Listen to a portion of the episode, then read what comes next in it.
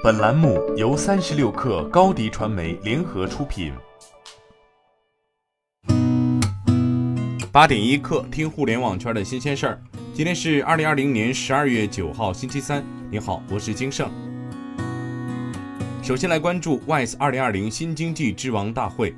十二月八号到十号，三十六氪在北京国际会议中心举办了 WISE 二零二零新经济之王大会。本次大会是 WISE 大会的第八届，二零二零年也是三十六氪成立的第十年。三十六氪创始人、董事会联席主席刘成成在开场致辞中表示，过去十年，新经济企业的成长速度、迭代速度在变快，成长周期越来越短。同时，本土创业投资行业也在快速发展。中国股权投资市场资本管理规模从二零一零年的二点七万亿增长到二零二零年上半年的十二万亿。三十六氪作为行业的见证者和参与者，在过去十年形成了媒体、客空间、精准三大板块，主要围绕创业投资环境在做服务。百度集团执行副总裁沈斗在昨天的 WISE 大会发表演讲，指出智能经济时代人机交互有三大必然趋势。趋势一。未来智能终端将会指数级增长。趋势二，人和终端的交互将会多模态，语音、图像交互将会成为主流。趋势三，信息和服务将会场景化。为此，百度提出了服务化、人格化战略。服务化是指百度要在连接人和信息的基础上，进一步实现跨场景、跨终端连接服务。让用户在百度的每个场景下都完成服务闭环，升级整个生态价值和生态模式。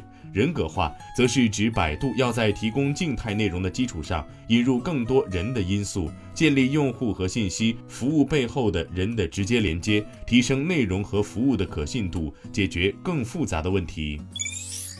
威马汽车第三款全新智能纯电动 SUV 昨天亮相百度2020 Apollo 生态大会。新车由威马汽车与百度 Apollo 平台合作深度开发，采用全新电子电气架构，将率先搭载全球首个云端智能无人泊车系统，具备特定场景下 L4 级别自动驾驶能力。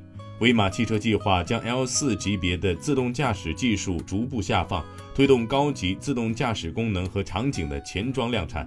使 L 二加级自动驾驶逐步成长为 L 四级别，让主流市场用户可以更快地享受到 L 四级别自动驾驶量产应用。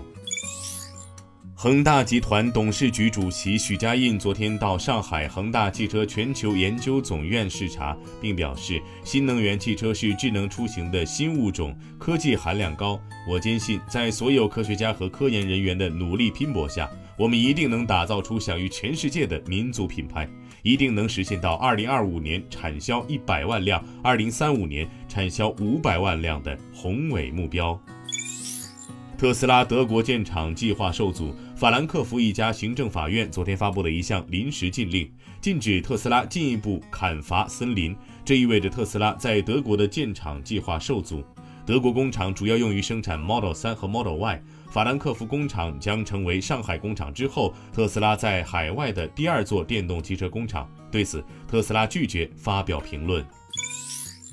麦麦发布的人才吸引力报告2020显示，就整体工作幸福感而言，满意度评分最高的是教育培训科研行业，位列二三的则是耐用消费品与医药行业。而满意度评分倒数前三的行业依次为贸易批发零售、农林牧渔以及 IT 互联网。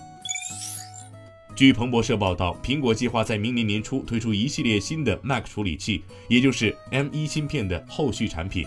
目前，苹果正在研发的 M1 芯片的升级产品将会出现在 MacBook Pro 的升级版本中，包括入门级和高端 MacBook Pro、iMac 台式机以及 Mac Pro 工作站。据知情人士透露，苹果计划最快于明年春季，最晚于明年秋季发布下一代处理器，预期将超越英特尔最快的处理器。今天咱们就先聊到这儿。编辑崔彦东，我是金盛，八点一刻，咱们明天见。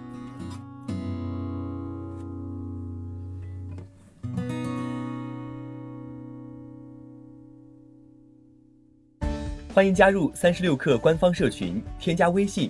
baby 三十六克，b a b y 三六 k r，获取独家商业资讯，听大咖讲风口，聊创业，和上万课友一起交流学习。